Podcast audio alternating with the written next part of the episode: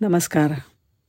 Doctor Abhay Bang यांनी एक कटू वैश्विक सत्य सांगणारा किस्सा सांगितला आहे चतुरंगच्या जीवनगौरव पुरस्काराच्या दरम्यान. तो बघूया काय आहे. डॉक्टर बंग म्हणतात एक प्रश्न मी गावाकडच्या मुलांना विचारला की कल्पना करा की तुम्ही आणि तुमचा मित्र दोघांना सांगितलं हां? तू आणि तुझा मित्र जंगलाच्या वाटेवरून रात्रीच्या वेळी चालतात. जवळ फक्त टॉर्च आहे बाकी काही नाही.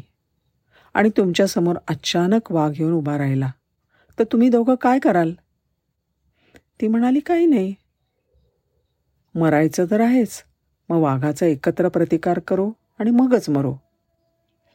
हाच प्रश्न जेव्हा शहराकडच्या दोन मित्रांना त्यांनी विचारला की अचानक समोर वाघ ठाकला तर काय कराल? मुलं म्हणाली काही नाही.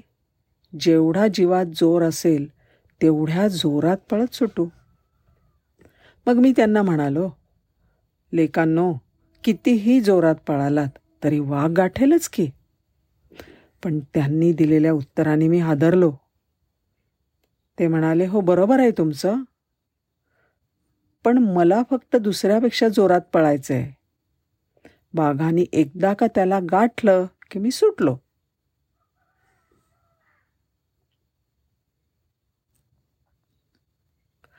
सगळीकडे क्षणभर निरव शांतता पसरली.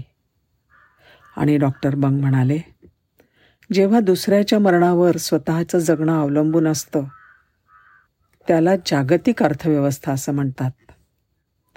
दोन मिनटं टाळ्यांचा कडकडाट झाला. धन्यवाद.